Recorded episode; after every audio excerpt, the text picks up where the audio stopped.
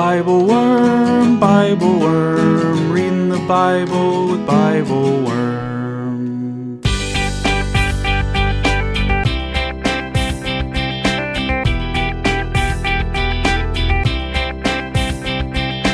Welcome to Bible Worm, getting to the core of the biblical text. I'm Dr. Robert Williamson, professor of religious studies at Hendrix College and the founding pastor of Mercy Community Church in Little Rock. And I'm Dr. Amy Robertson, Director of Lifelong Learning at Congregation Or Hadash in Sandy Springs, Georgia. We're here every week to discuss the biblical text, both as biblical scholars and as people of faith, one Jewish, one Christian. This week we're kicking off season 4 of Bible Worm with Genesis 6 through 9, a text that is part children's story, part post apocalyptic nightmare, the story of the Great Flood and Noah's Ark.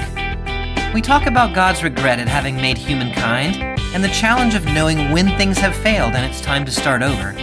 We imagine what it must have been like for Noah and those with him to endure many months of uncertainty, and then the difficulty of knowing when the danger was finally over.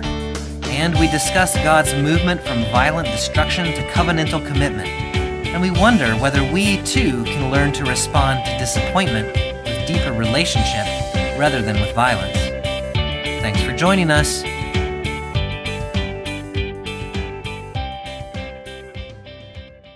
Hey, Amy, welcome to season four of Bible Worm. Season four! I know, right? It's crazy. We're so old. We are, We get older every year. We are. We're yeah, we do. even older this year than last year. wonder- yeah, that is true. We're like, I don't know. It feels like I'm at least a year older than I was this time last year. the witty banter. I'm already like, oh yeah, I regret the witty banter. It's like we've only been, we're in minute one of season We're four. in minute one of episode one. So catch me up on the things. How was the summer? Um, the summer was good. My son and I, my son's almost 16, and he and I went to Israel for a week and a half. Which was amazing and crazy. And we studied, um, I studied so much about the creation texts, Bobby, which we are not starting with today. I know. No, I was no. like, I have so much Torah Yeah. in my head. But no, that's not that's not what we're doing. That's fine. That was the highlight. That was the highlight of my summer. Then we came home and got COVID. That was probably the Oh low no. light. But we are okay. Well, I'm glad. Yeah. Yes, we are okay. Okay, I have one question that has been burning a hole in my mind. oh yeah. I've saved it up for you this whole time through Yeah. my studies in Israel, through my illness and my recovery. oh my goodness. There was a story you told last spring about a little bird.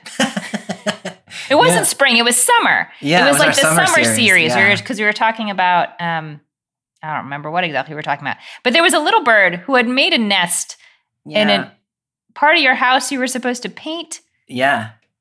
and you were unsure how to respond to this yeah, it was an ethical quandary that I had.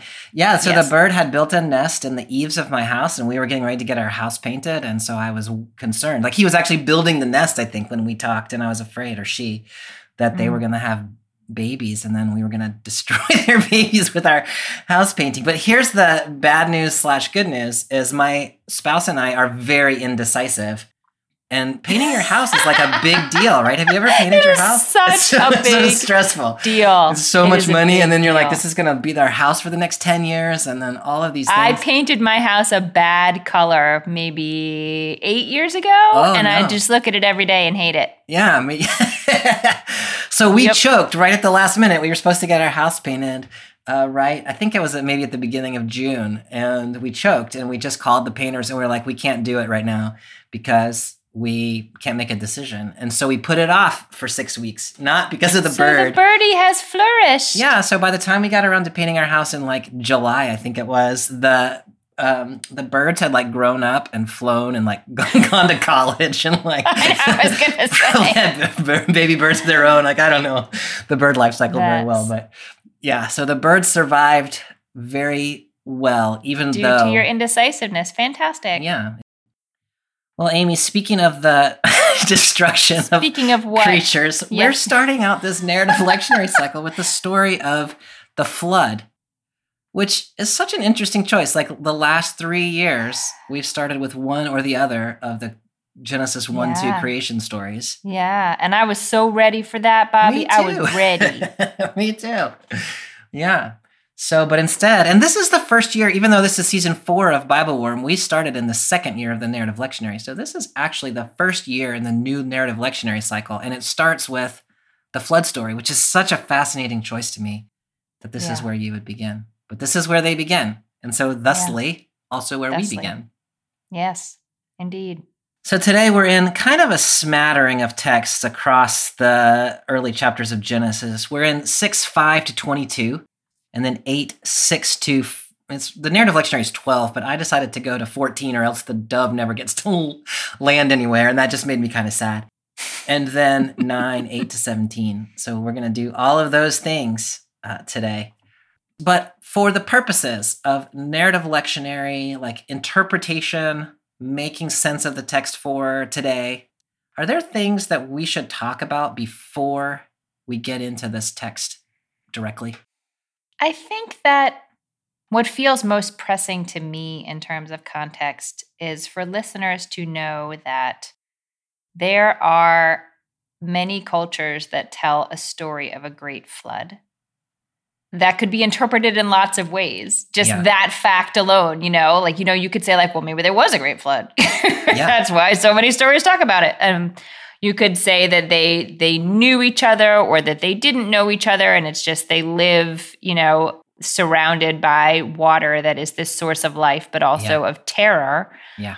chaos drown you know flooding is is a real danger and and maybe somewhat relatedly you know i don't think we're going to go too deeply into this but our listeners may already be familiar with the the theory that there are several different hands in the writing of the Torah, the first five books of the Hebrew Bible.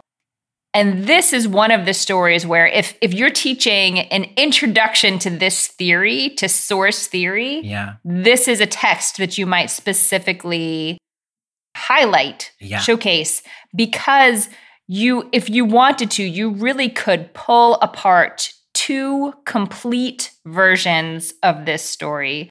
You know, and there are points where you could ask, wait, how many animals are brought on the ark? And there are two Yeah. answers to the question, like, how many days did this go on for? Yeah. How did you know? And you'll see maybe that like Noah is introduced twice, and it tells us twice that there was, you know, the world was corrupt. And to me, in terms of sort of our purposes today, that again just goes back to this idea that like this is a story in like the human consciousness or the human experience or or something that that really wanted to be told and a Yeah. lot of people told it a lot of people told it within this community of of biblical folk Yeah. and in other cultures as well I really love that, Amy. That's so helpful. And you know, this is actually this is the text that I use in my classes to teach source theory. I, and I start with the creation stories in Genesis one and two, and we talk Mhm, about those. mhm. But this one's so interesting, as you know, because the two the two layers that people pull apart are actually interwoven. It's not yeah one story and then another story because you can't have like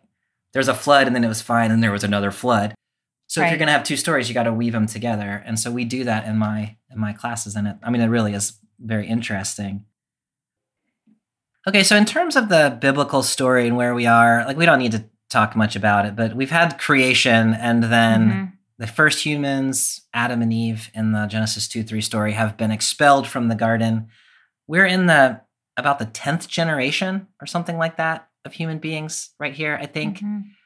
And I don't know. I mean, things have not gone great, I suppose is how you would say that. And so when we pick up uh, here in Genesis chapter 6, verse 5, God's got some regrets about the whole project of creation, it seems. yeah So I'm going to start out with uh, 6, 5 to 12, and I'm reading in the Common English Bible.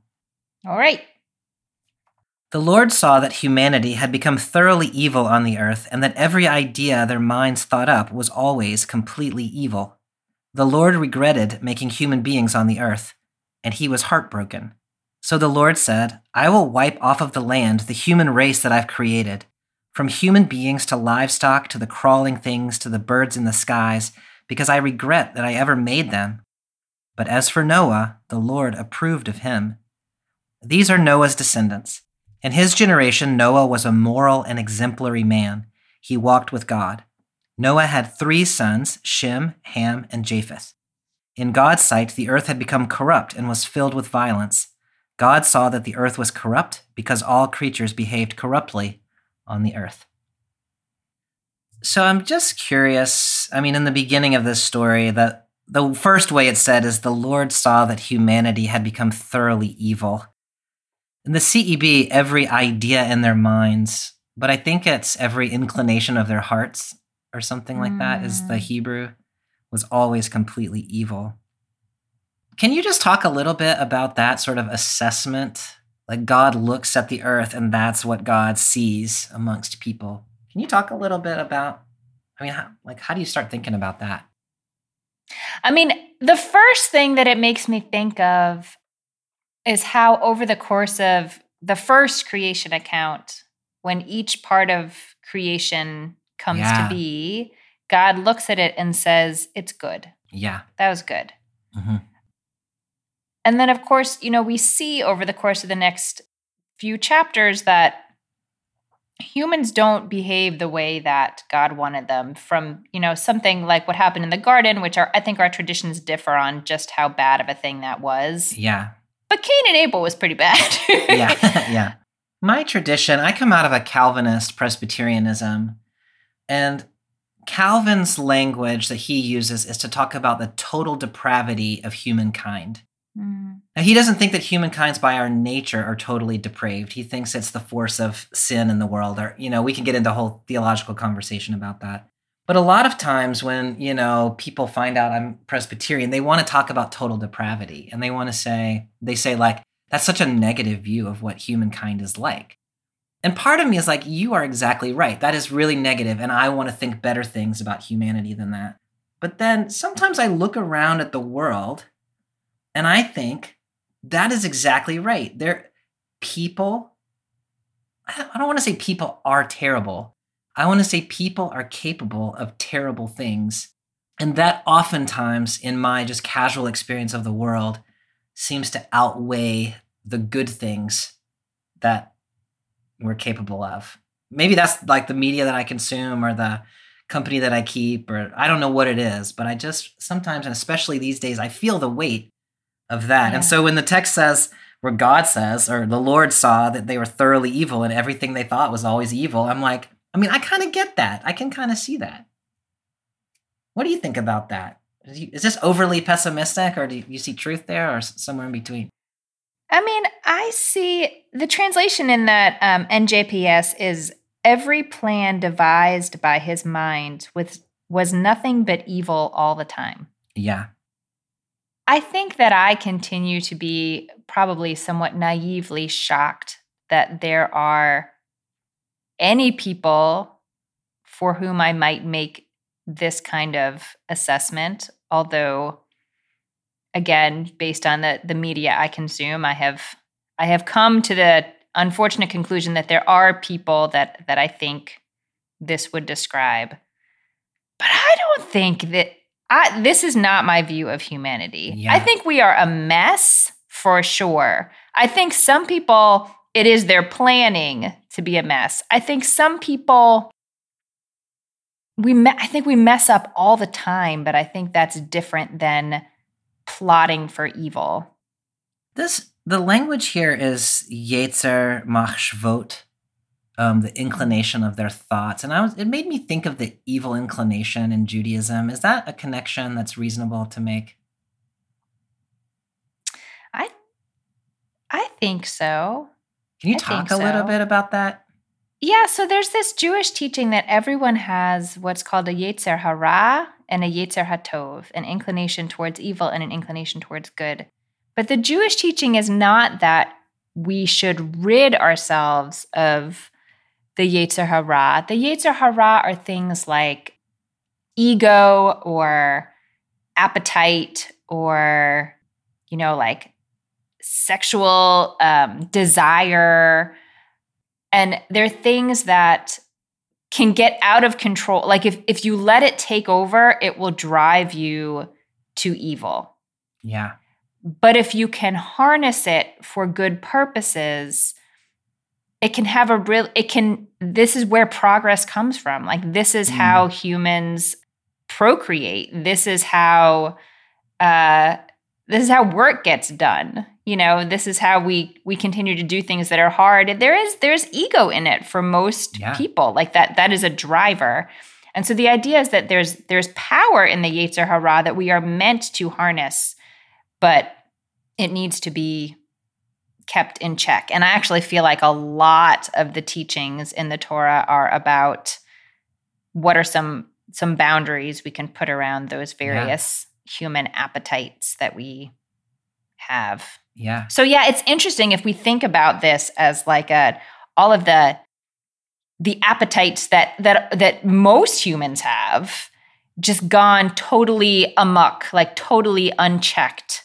What would that look like in the world? And I it yeah, it that's a really interesting way to think about it that is like that takes seriously the evil of it but also makes me able to feel a little more connection to this Yeah. text as opposed to saying like they were only evil all the time. Like that's a pretty strong Yeah. that's a Yeah. strong statement. That's a strong statement. But I have I have a Yetzer Hara. Yeah. I think everybody does. I like that way of thinking about it, Amy, a lot. That it's like the Yetzer Hara that has that's gone unchecked. I, to me, that's really useful language. Like when you stop checking the evil inclination and trying to turn it back toward good, even though it's always going to persist, then things go.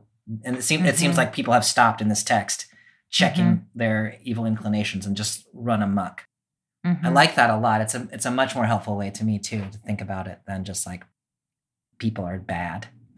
Yeah. yeah. No, I like I like that a lot I too. like that.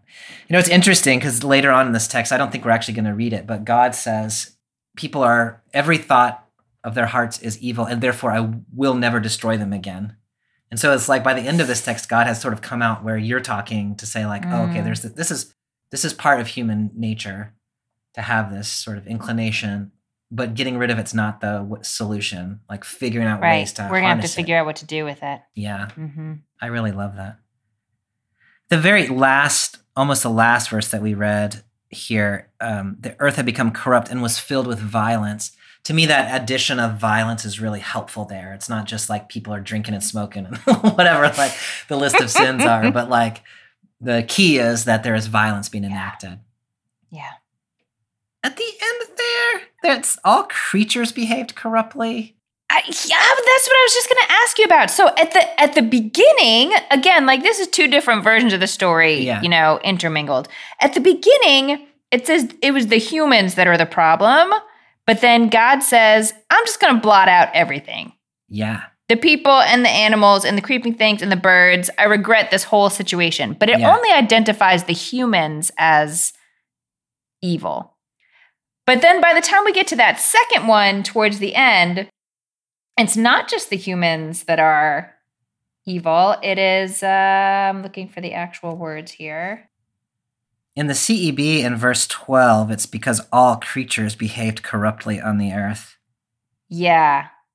Yeah, it, this is all flesh had corrupted its ways on earth. Yeah. So I guess, yeah, I, I guess that maybe that includes animals. I think there's actually some ambiguity in that text, the way that it's actually written in Hebrew. The word there is basar, which means all flesh, which I Mm. think one could reasonably take as a reference to all creatures, the way the CEB does. But I think you could also reasonably say it's referring to humans.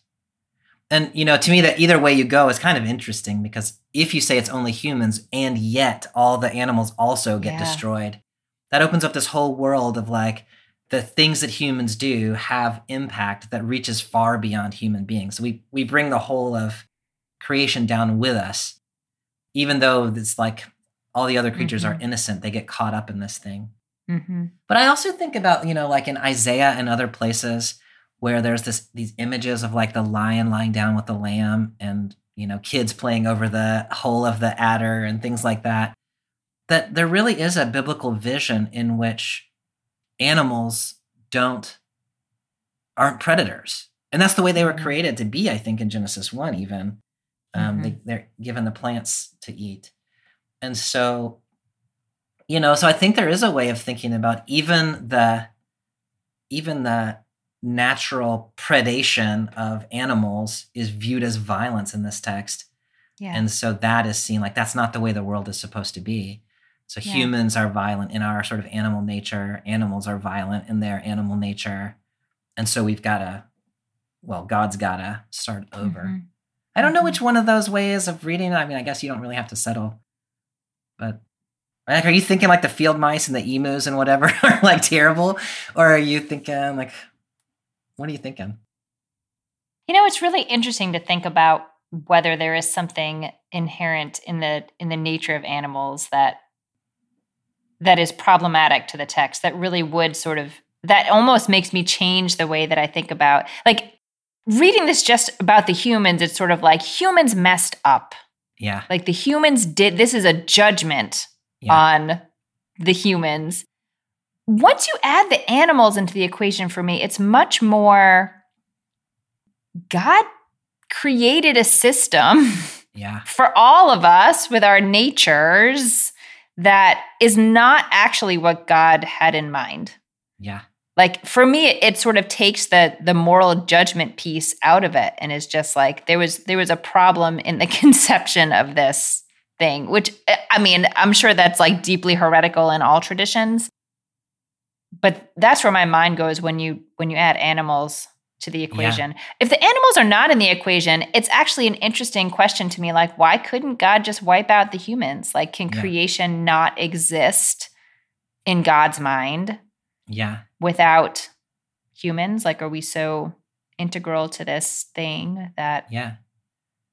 Let's hang on to that question. I think that's an interesting one because, you know, a flood is not a very precise, it's not a surgical tool. no, you know, like- no, no, Um, no, no? You'd you'd have to use a different system. Yeah, but maybe there would ha- could have been other ways. The other thing to keep in mind about that, where you were just were, is in the narrative flow, we're post Eden, and so Mhm. we're actually not in the world. At least in the J version of the story, we're not in the world that God originally intended. Because of human Mm. disobedience, we're now in some other kind of world where there's animosity, and so even so, then you can sort of, you know, human disobedience still ends up in the equation there. So that's kind of probably where I tend to go is that human disobedience has created division in the world and that animals in one way or another kind of get caught up in that. I don't know though. Let's sort of hang on. Let's sort of hang on to that. Now, God's plan is I'm just going to wipe out everything. But the language in verse 6 is just so striking to me, especially the way that the CEB translated it. God is, this is not God is like, ha ha, you are terrible. I'm Mm. going to strike you down. The CEB, the Lord regretted making human beings on the earth, and he was heartbroken. I just like that image of a heartbroken God.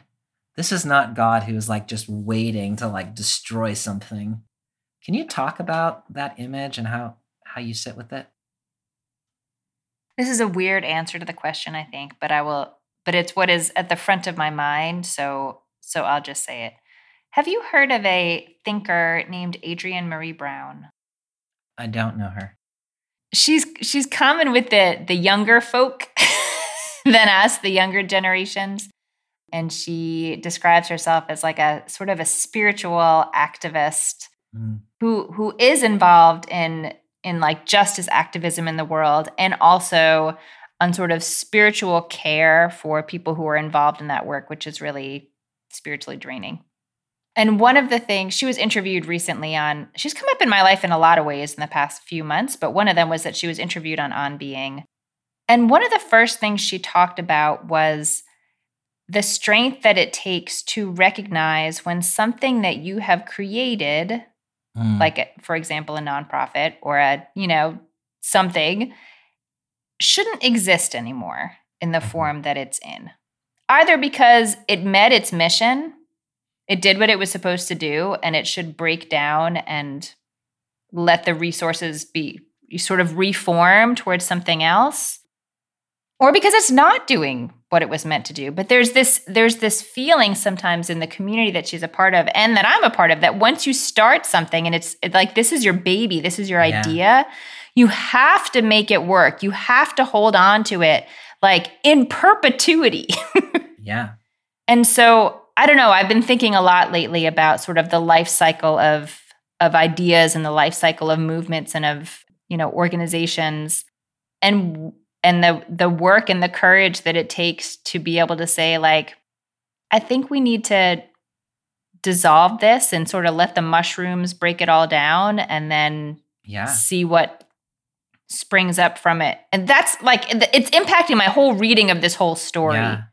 But I but I think and this is not a very theological statement, but it's a very human statement. Like I see God sort of in that place that like God created this thing wholeheartedly and it really like this should have worked. This should have worked.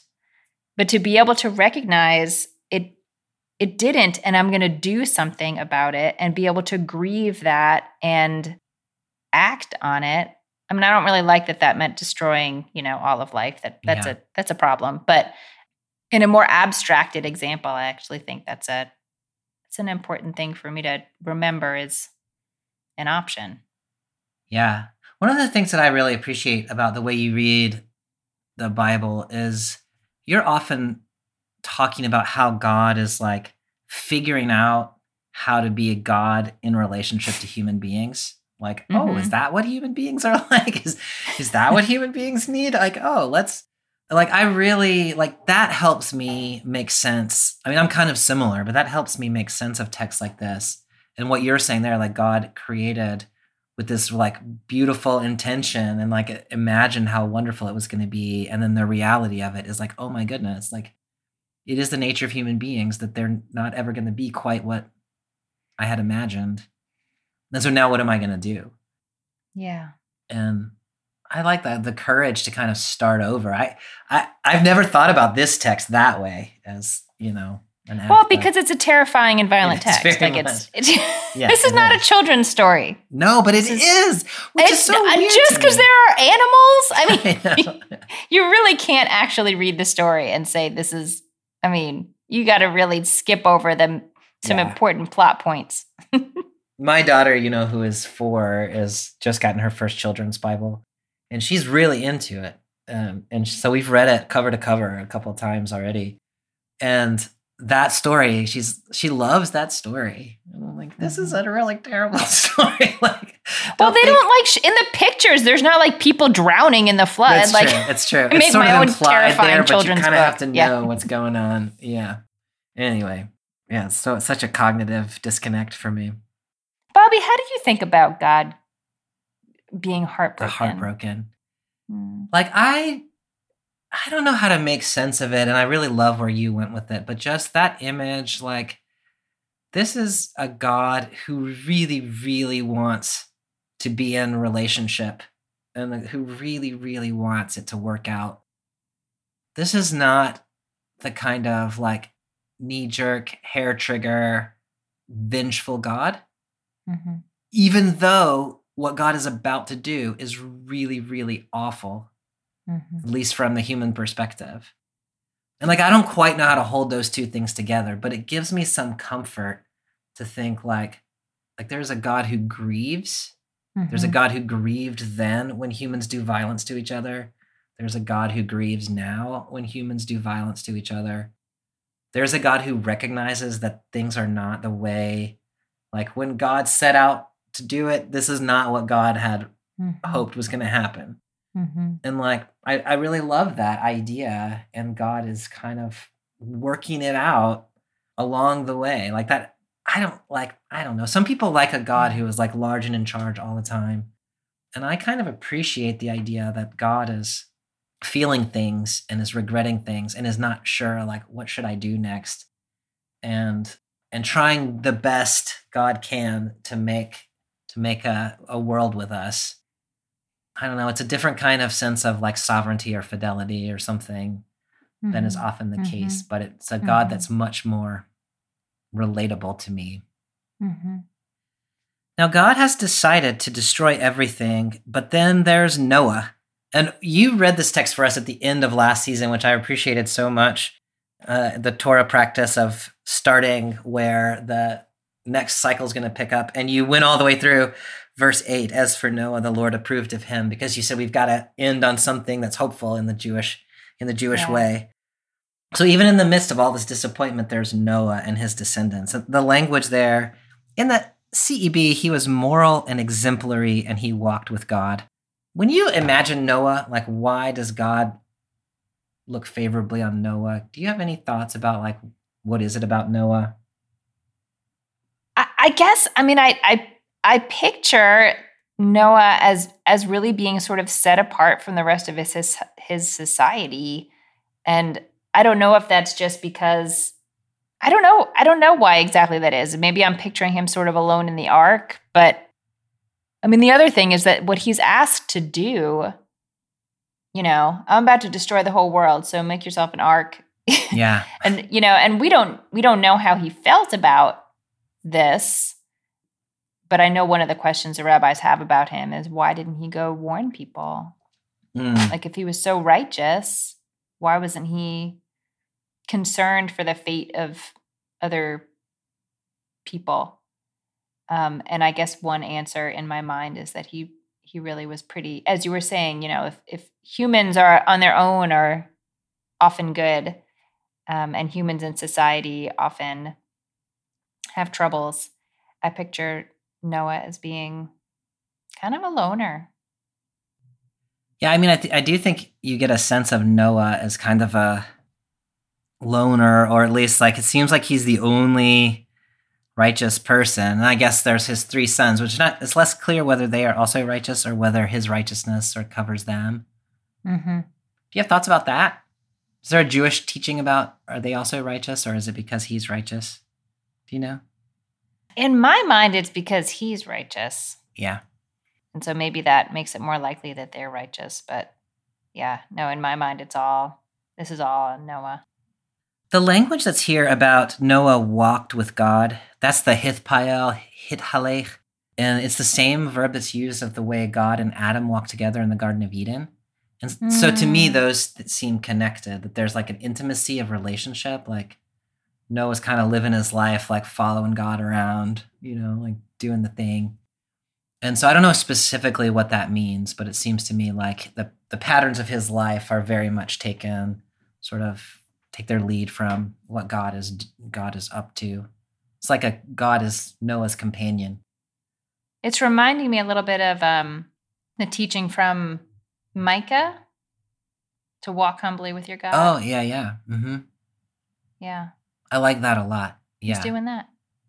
which does it which can mean like it's just sort of like the way you live your life is like consciously in relationship Mhm. all the time instead of like here's the specific things that one must Right. do. It's not like a checklist of things. Yeah. It's more, um, yeah. Hi, everyone. It's Bobby here from Bible Worm. We hope you're enjoying the podcast. Amy and I started Bible Worm a couple of years ago because we wanted to create a space where we could talk deeply about the Bible in ways that bring together our academic backgrounds in biblical studies and our deep engagement with communities and people of faith. We decided to make this resource free because we want everyone to have access to sound biblical scholarship that connects biblical faith to everyday life. We hope you're finding the podcast fits that need.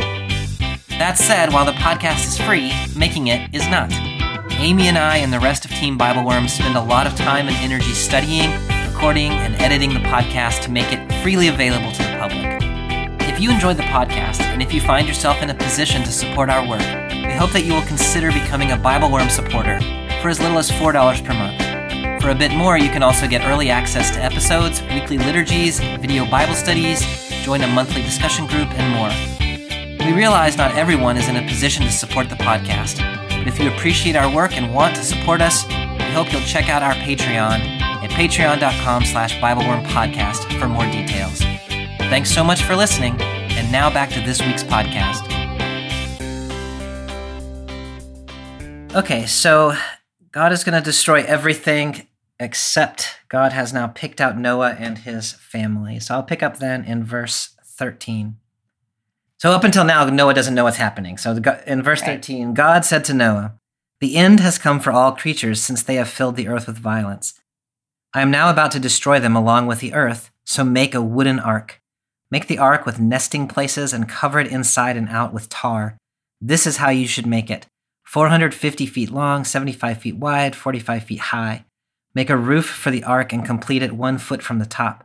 Put a door in its side. In the hold below, make the second and third decks. I am now bringing the flood waters over the earth to destroy everything under the sky that breathes. Everything on earth is about to take its last breath. But I will set up my covenant with you. You will go into the ark together with your sons, your wife, and your sons' wives. From all living things, from all creatures, you are to bring a pair, male and female, into the ark with you to keep them alive. From each kind of bird, from each kind of livestock, and from each kind of everything that crawls on the earth, a pair from each will go in with you to stay alive. Take some from every kind of food and stow it as food for you and for the animals. Noah did everything exactly as God commanded him. So, this is kind of interesting to me, even from the beginning when God has said the whole thing is messed up and we've got to destroy it. Like, God is immediately also working to save everything. Mm. You have thoughts about that kind of like, like I'm going to destroy all everything that breathes, but let's make sure there's enough of you to re to restart. You have any? I mean, I don't even know what my question is, but those si- those two things happening simultaneously is very interesting to me. That is so it is really interesting and it and it's you know related I think to my like smaller level observation that like it's just so I just find it so funny that he gives such specific instructions about the boat yeah, that he's supposed Yeah. to make. Like those are really specific. Very I mean not that specific. it's everything, but like I just I just You know Noah wasn't really paying attention, right? Like God shows up and is like, gonna destroy the world. Okay, like a foot and a half from here, and you're like, I know there's I know. no way you're paying attention. And it I almost is like when you're these moments in life where you're like you're holding some real grief about something and also it uh, uh, also in that sort of planning mode Yeah, you know? And so i mean in, in a sense the plan is destroy everything but i almost see see like god's interest in all of these details about like you know my translation has like what what kind of wood it's supposed to Yeah. be and what like i mean it's really? But there is like a there's just this like hopefulness about it. Like yes everything is terrible and we're going to end the whole thing but i'm going to focus more like give more words to the plan for survival than i am to Yeah. the fact that i'm wiping everything out which emotionally i'm like what? Like give noah a minute here. Like Yeah. what what is he thinking about this? Like what is going Yeah. through his mind? What is on his heart when god says okay so i'm going to destroy the whole earth. Except you. Your family is going to be the only family in existence. Yeah, there's no time to to sit with that because yeah because it's like god's energy quickly heaps up on the the the plan for what what could be next there's a you really do have a that. sense that there, yeah, there's a hopefulness and there's an urgency about it. Like you better Mhm. get to work, Noah, because like this thing is coming. You know, so I sit really this this kind of balance between God's judgment, God's wrath, and God's mercy is such a hard thing for me. And this text amplifies that in some I mean, it's just so clearly a problem here. One of the thinkers that's helped me, I mean, I don't know that it helps, but James Cone, you know, who was a famous black liberation theologian who died just a couple years ago, and he talks about God's love and God's wrath being flip sides of the same coin. Mhm. And for those who are oppressed, God's love looks like wrath toward the oppressor. And like it has taken me a long time to get my head around that, but I but I mean he's he's right about that, I think. And so one way of processing what's happening in this story is the violence cannot be allowed to stand. And so that God has to do, like maybe God could have used a finer tuned instrument, but the violence ha- cannot be allowed to stand. And so this sort of desire to also show a way forward, even while putting an end to the violence, that, you know, like that's kind of the closest I can come to making sense out of this text. The, the fact that God uses violence to put an end to violence yeah feels like a poor choice to me. and like later on, God's going to try some other kinds of things in order to put an end to human violence. In the Christian story, like it is exactly human violence against Jesus that puts an end to human, like not an Mhm. end to human violence, but to the significance of human violence. Like the story has, it goes on in, in both traditions from here. But that impulse of like we got to stop this, but I, but I also want to make a future possible seems like the right impulse, even Yeah. if the means are a little difficult. Yeah, I'm interested. I'm still chewing on, you know, you used the phrase, I think, mercy and mercy and justice. Was that it? Mhm. And I think I am not reading this story. As I hear you say that, I realize I'm Mm. not reading this story as any of that. Mm. Like I almost feel like this is like like God is looking at God's project. Like this is not about a like about any personal connection to anybody. Maybe I would see that coming more once we sort of get into these more covenanted relationships Yeah. later. But this is like this project didn't work. So we're ending it and we're starting a new project. And then it's not that he loves Noah, it's that Noah's the best person for that job. And it's Oh, not I that see. he has any feel. It's just not about the people to me. Like it's That's interesting. it's this whole endeavor was a bust. And then that's sort of what changes, you know, a- after this story, maybe. Maybe it's not just after the story, but but you see more of more of this like personal relationship between God and humans or God makes some commitment to that Yeah. more personal involvement. Because you're exactly right. You do you get covenant language, I think, for the first time in the biblical text right here. I'd have to check that. But in verse 18, I will set up my covenant with you, like future tense. Yeah. So the covenant is going to be the new thing at the end of this text. But currently there is no relationship, like a committed relationship. That's an interesting way to think about it. Like to me, the like violence is the problem and an end needs to be put to violence seems like judgment or justice. Maybe Yeah. justice is not exactly right. Maybe judgment is really what I mean. And saving somebody in the process. Like God's not able to or willing to put a complete end to it seems like mercy. But I think you're right. Mhm. Like I probably have over emphasized or something. Like I, I, I do think it's there, but I see Uh, what you're no, saying. No, I'm not saying it's not there at all. It just Yeah. it never occurred to me until I heard you say that that I don't I think I read this story in a pretty depersonalized. Yeah, I kind of like that. Like, I kind of like the depersonalized way. And then what's changing is God is moving closer toward personal relationships. Yeah. I think that's I think that's really really interesting. We could spend a lot of time talking about this, but like, uh, like I, what to me what's interesting is the saving of the people. I guess the Mhm. saving of the animals. We probably should talk about too. I don't know really what to say about that besides God saves the animals. Must have been a crowded boat. I have a bar mitzvah student who's we ju- I just read this with the other day, and the kinds of questions he has about this are just things that first of all, the fish would have been just fine. Yeah, The fish could have just Yeah. lived in the floodwaters. Yeah. And then he had a lot of questions about what kind of food you bring onto the boat for carnivorous animals and whether you should bring animals that are alive because otherwise the meat would rot Yeah. or if they had some system for preserving it. I don't think we need to get into all that. yeah. Dive into the mind of a 12 year old. Yeah, that's so interesting. I mean, I guess in the P version of the story, anyway, everybody's a vegetarian at this point. Although then I don't know what the violence of Mm. animals is, but because it's not until the end of the story that God gives permission to eat meat. Even for the Mhm. animals, the animals are so. vegetarians. Yeah, in Genesis oh, one. Great. yeah. I'm, great. Mhm. I'll tell him that next time. He'll be glad.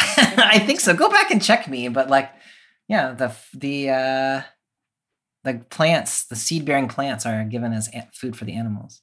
Great. Mhm. Yeah, that's my answer. Everybody's a vegetarian. Okay, so we're moving on to chapter 8, beginning in verse 6. We're sort of skipping over the, like the details of how the flood got started and everything. So we're picking up on after after the flood has already started. So chapter 8 verse 6. After 40 days Noah opened the window of the ark that he had made. He sent out a raven and it flew back and forth until the waters over the entire earth had dried up. Then he sent out a dove to see if the waters on all of the fertile land had subsided, but the dove found no place to set its foot. It returned to him in the ark, since water still covered the entire earth. Noah stretched out his hand, took it, and brought it back into the ark. He waited seven more days and sent the dove out from the ark again. The dove came back to him in the evening, grasping a torn olive leaf in its beak. Then Noah knew that the waters were subsiding from the earth. He waited seven more days and sent out the dove, but it didn't come back to him again. In Noah's 601st year, on the first day of the first month, the waters dried up from the earth. Noah removed the ark's hatch and saw that the surface of the fertile land had dried up. This text lingers for a really long time on these birds flying back and forth. Like that's what that's what happened in that little section of text. Yeah. What do you, what are your thoughts about why why does this text linger so long on the flying of the birds? I love that question, especially for a text that there's so much it doesn't tell us. So to Yeah. get these little like moments that are all of a sudden under a magnifying glass, like this, you know, this this question of like, how do you know when it's over? Yeah. um, which again is like a a really deeply human question when you're when you feel like you're in this period of of destruction or you or you have been told the world is is not only dangerous but uninhabitable right now and you need to hole up gosh now it's starting to, i'm making it sound like covid which i didn't mean to make it sound like but like how how do you know how do you know when it's over?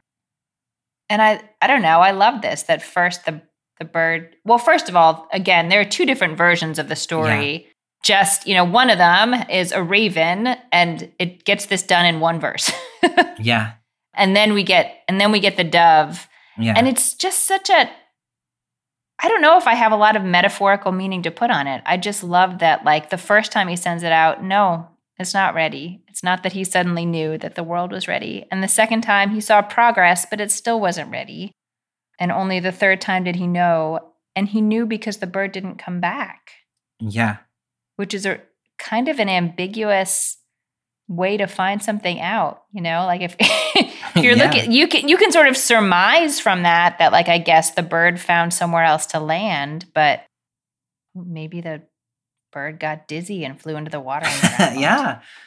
No, I mean, I love the way you're thinking about that, Amy, because if you just imagine what it's like to be on that boat in the middle of like if you imagine a cosmic flood and the the trauma of that. They've got the doors, the windows closed, like everything is closed up.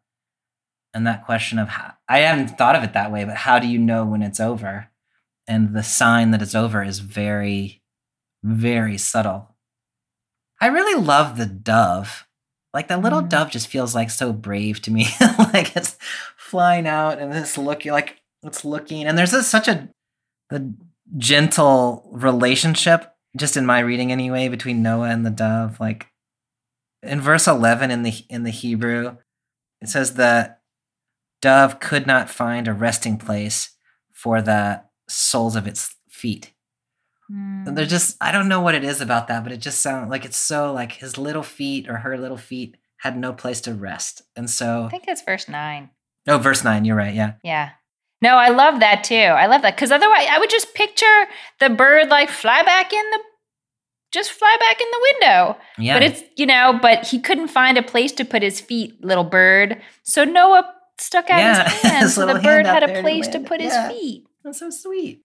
Like there's such an intimacy, such a connection between these two creatures. And like, you know, they're both like thinking about survival and Hmm. it's just such a beautiful thing. And then the the olive leaf is the sign, like, oh, the it's a tiny little there must have been somewhere out there an olive tree that was sticking up above the water enough that that little dove could have landed there for a second and got on the leaf. And that's like the symbol. That's the way you know, like a tiny little sliver of evidence. And then I love mm-hmm. the way you said that, that then the final evidence is a lack of evidence, right? The the dove just never comes back. Yeah. And you have to trust. I love that. You have to trust that the dove found a place to land instead of that the dove finally gave out and and died in the waters or whatever. Like Yeah, after such a like profoundly terrifying destruction, the signs that it's safe again are so subtle. Mm-hmm. Yeah. You feel so much relief at the end. Oh, the earth has dried up and now you can, there's fertile ground again. But can you just imagine, like, you get off the boat and everything that used to be there is gone? Like, you are the only, what is that, eight people and Yeah. some animals? I just like the what, the hopelessness or the, I don't even know. Like, it feels like such a moment of possibility in the text. But then when you think about what that would actually be like. Right. If you really try this this text, like so many biblical texts, doesn't give us anything about the interior of Noah or anyone in his family.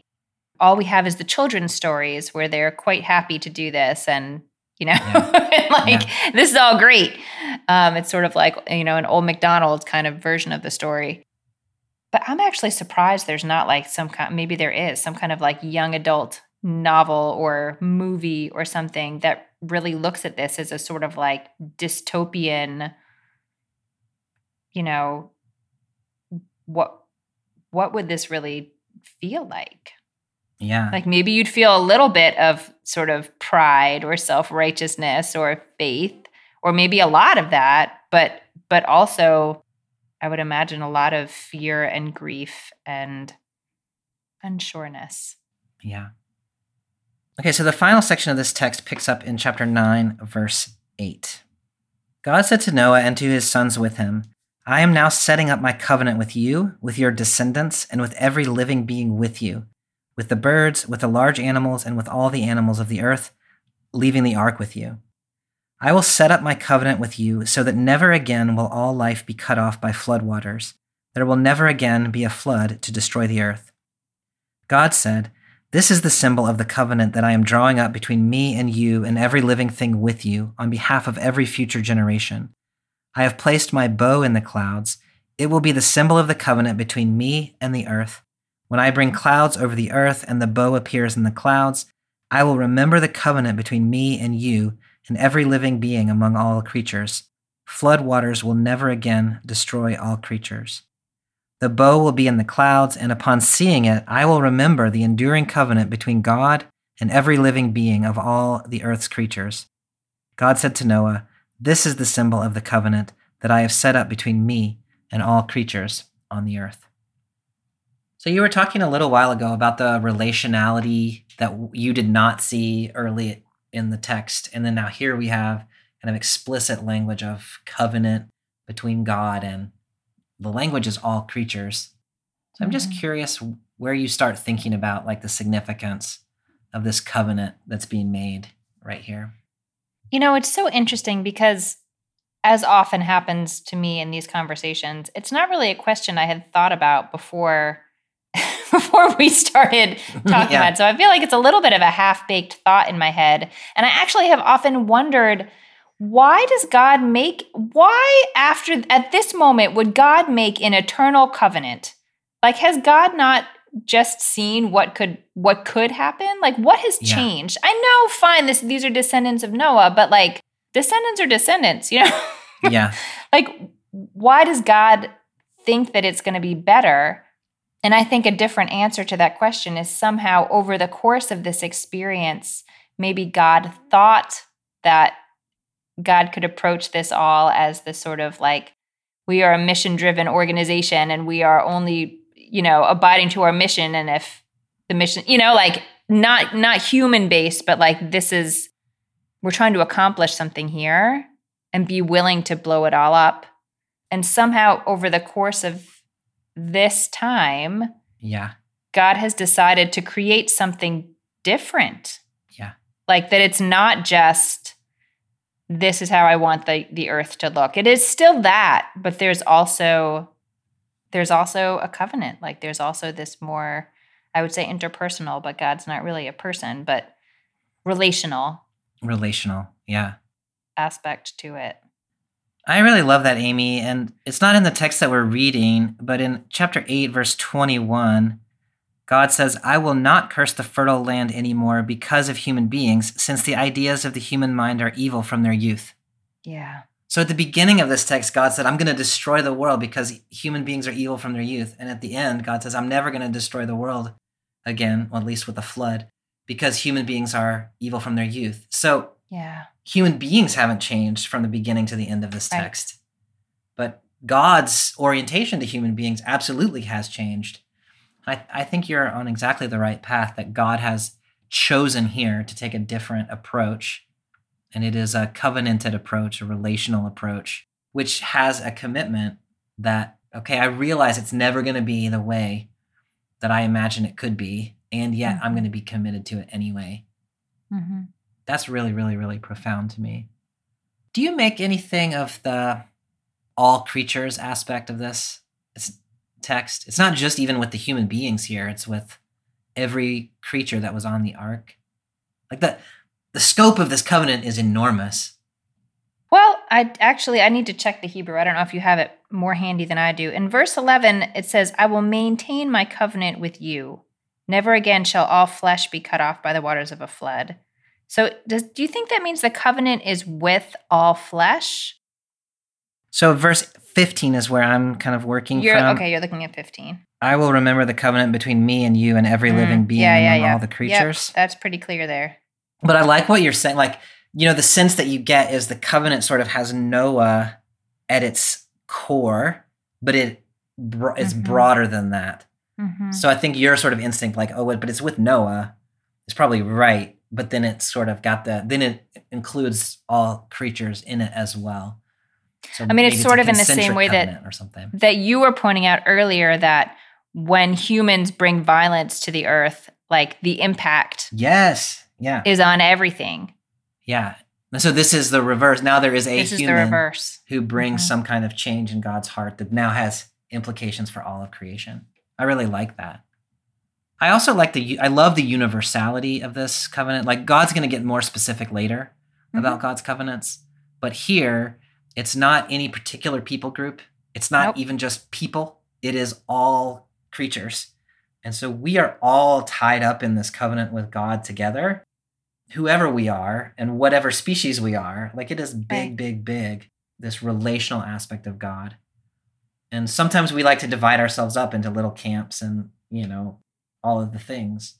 But to say this, like God has come toward humankind and toward Mhm. all creation Mhm. the same, like on equal footing at this sort of broadest level. To me, that's really important and really profound. It has ecological implications where some sometimes I think especially Christians will say, well, God kind of gave us the earth to like have dominion and subdue, and so we can do whatever we want. And then here it's not that. It is God Mhm. has made a covenant with all life. And so we need to be respectful of that of the covenant as well. Yeah. Yeah, there are there are maybe moments or ways in which like we'll have different relationships to things within creation. And then there is this sort of foundational starting place where if God has the same relationship to each thing in creation, we can derive from that that Yeah. Whatever differences we have in our you know in the way that we relate to different parts of creation it's not because we are fundamentally different or superior or closer to god or Yeah. mm-hmm. The other thing I want to ask you about is this language, like this whole thing about the rainbow and the reminder. This wouldn't it be funny the if this whole thing were just like written as like a just so story like why is there a rainbow in the sky and someone wrote a very elaborate story yeah. It's of just all an etiology of the rainbow. yeah Yeah, I Mhm. mean, I think it is that at some level, but like, and you know, the thing that always gets me here is God does not say the rainbow will be in the sky to remind you that I will be Mm. faithful to you. It's that the rainbow is in the sky to remind me that I promise never to destroy you again. It's just that, like, that's so interesting. I don't know. How do you think about that sort of the idea that there is a reminder when I see that I will remember? I mean, it's almost like in a similar way to how you pointed out later in this chapter, God says like God recognizes human nature and and makes a conscious decision that even even given all the problems with human nature, you know, God will not destroy the world with a flood, which is actually a little bit of a narrow promise, but that, you know, okay, we'll take it, we'll take it Yeah. it's almost like God anticipates that there will be moments Yeah. you know, like there will there like that like the parenting, you know, conversation that we talked about before, like you can decide that you are not going to engage in certain kinds of ways that you find are are not helpful or are violent towards your relationship or whatever. But there will be moments Yeah. so you're going to have to work towards that. Like God is committing to something that maybe is not not going to be easy. Yeah. Brueggemann talks about, I talk about Brueggemann so much, I got to find somebody else to talk about. But He's a smart guy. he is, and he asks really interesting questions, and he was very formative for me. But he, I've been reading some of his work, and he talks about, I think he might be actually drawing on David Blumenthal, who was our teacher at Emory, you know. Hmm. But he talks about God being a being in recovery from violence. Mm-hmm. which I think is really interesting language. And I'm not entirely sure that I want to go all the way with him there. But what he is saying is exactly along your lines of there are going to be times, and there are times. And we talked about that text last year, Numbers 14, where God wants to destroy everybody. And Moses taught God back down Mm-hmm. and saying, like, no, no, remember, you're also a compassionate God. And to me, this rainbow kind of functions that way. Like there's Mhm. even if there's not a not a Moses to talk me back down, here's a rainbow that's going to remind me of the commitment that I made. Like I'm still going to have the impulse to want to destroy right. sometimes because that yeah. But here's the rainbow that's going to like keep me keep me in check. All right, Amy. Well, this text has many many things that one could talk about, and we've talked about some of them. I'm curious as you're sort of thinking about how this text connects with contemporary life and with our communities. What you, what's rising to the top for you? I think that what's rising to the top of my mind today is this question of when something I can't get away from this Adrienne Maree Brown Yeah, sort of question that I raised earlier.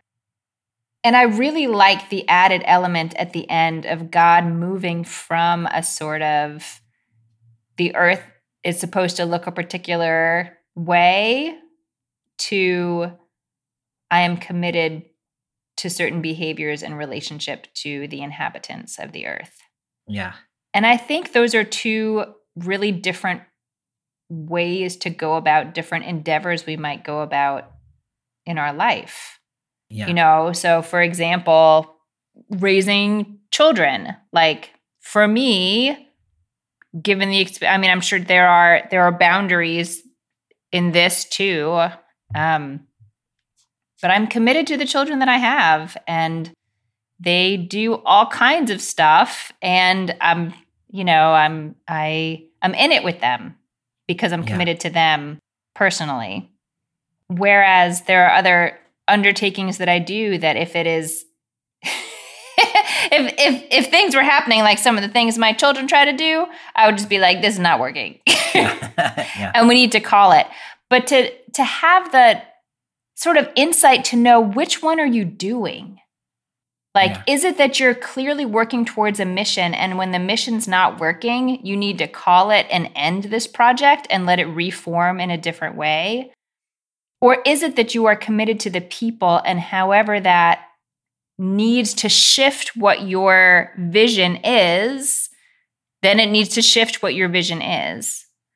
And I'm just finding that a really interesting way to look at all kinds of different things in my life from like, you know, things where you could say there's any kind of mission to any way that I spend my time. Like, am I am I doing this because of an ideal or am I doing this because of the people who are involved in it? And I think that actually has a lot of fruit for me to um, help me make decisions about what what should be in my life and what should not be in my life. You know, we're uh, reading this text as we're in this Jewish month of Elul, which leads up to the High Holy Days, which is this time of reflection in the in the Jewish community about where our lives are sort of on track and where maybe they veered off a little bit. And part Mm. of that, you know, always is thinking about what what kind of boundaries you need to have not just to keep things out of your life but to keep things in your life to really assess like what do i have in my life and in my spirit and in my work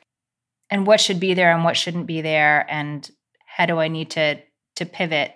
And I'm surprised to hear myself saying this because this really is such a disturbing and violent story in so many ways. But if you can get past that, I don't know, it's actually it it can be it's a little freeing at this moment for me to see God just look at this and say like I need to I need to kind of start this over. This is not working. And if I just keep trying to do little fixes and massage things, like Yeah. it's not gonna it's not it's not what I meant to do. And I I need to turn it all the way back.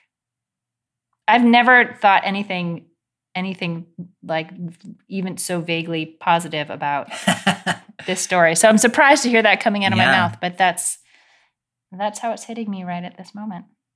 That's so interesting, Amy. I, I'm gonna have to. I, I, am gonna have to think about that one. I think there's a lot of richness there, and then I'm trying to decide if what I'm about to say agrees with that or is like exactly the opposite of that. Great. Uh, I'm not quite sure, but the thing that's sticking with me about this text is that line that's in chapter six, right at the very beginning, that said, "The Lord regretted making human beings on earth, Mm. and He was heartbroken." And I've just been thinking about that grief, the grief of God, and the regret at having created human beings who turn out to be pretty violent. And that God's like move then is destruction. And I mean, that is so true. I don't know what it says about God exactly, but it's so true of human experience, I think, that our violence is often born out of our grief. Like we have lost something Mm. that we don't know how to get back any other way. Something has disappointed us. Something has turned out some way that we don't know how to handle. And so our solution, people are not what we want them to be. And so our solution is violence. And like it, that instinct for God, like I'm, i regret this so much. Like I'm heartbroken about it. So I'm going to destroy something. And I see that in myself. And so I think there's something about, you know, like this historical moment that we're in. Like I kind of want to burn something down like about every other day, maybe every day. Like I get that. And the move that God makes to at the end, I mean, maybe it's it's pretty late in the game by now, but God does finally make a move to say people are wicked. They, people are the same as they were at the beginning of this text. But whereas I chose to be violent about that previously, now I'm going to choose to commit myself to relationship, even though people are still pretty terrible. And I think, well, maybe that move that God makes from grief leads to violence to grief leads to deeper commitment. Maybe there's some maybe there's something to that for me too to say I can choose to respond to my grief differently than simply being violent about it. And I can choose I mm-hmm. mean I don't know like there are unhealthy commitments that one can make out of one's grief. Like I don't want to minimize that. Yeah. but there are other options that w- that we have that are not violent that are recommitment and they are about relationship i love that distinction that you're making in this text between like a pre-covenant god and a covenant god and the different responses that the, that god has in those sort of different stages or i don't know exactly how you think about it but before the commitment violence is easier then once there is a commitment then violence becomes harder. And, and even though you know that that urge is still going to arise in you from time to time, there's the rainbow that reminds God, and we can have our own reminders like, oh, nope, I choose to be different than that. I think there's a hope, even in the middle of this really, really awful story that paints God in a light that I do not like to think about God. The movement of God from the beginning to the end doesn't excuse what happens in the middle but it reframes what happens in the middle a little bit. Like I think I think God ends up regretting. I mean, I think the text actually uses that language. God regrets what God chose to do there and decides to do something different. And so I think, okay, well, if God is like that, then then maybe we can be like that too.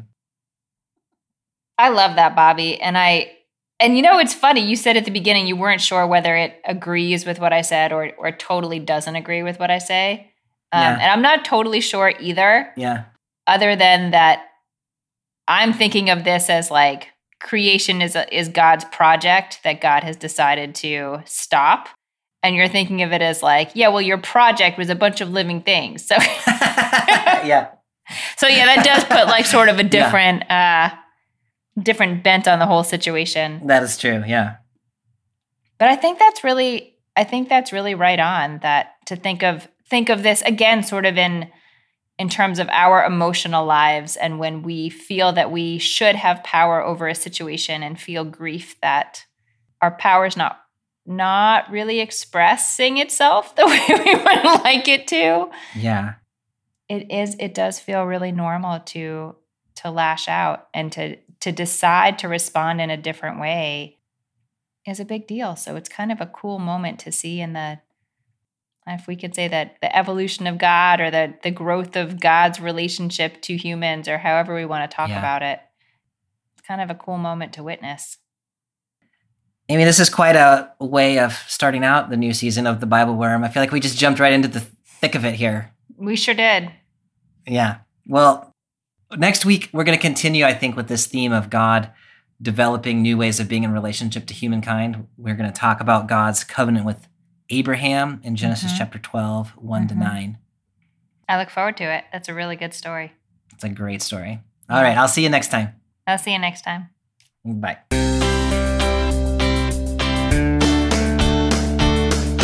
For joining us for this week's episode of Bible Worm. If you've enjoyed this free podcast, we hope you'll help us keep it going by joining our Patreon for as little as $4 per month. You can also sign up for other goodies like early access, video lectures, weekly liturgies, and more. Visit patreon.com slash BibleWormPodcast for details. Bible Worm is produced by Bobby Williamson and edited by Joel and Laura Becker. Our theme song is sung by Colin Bagby. We are grateful to our many supporters for helping us keep the podcast going A special thank you to our executive producer, Fox Valley Presbyterian Church in Geneva, Illinois.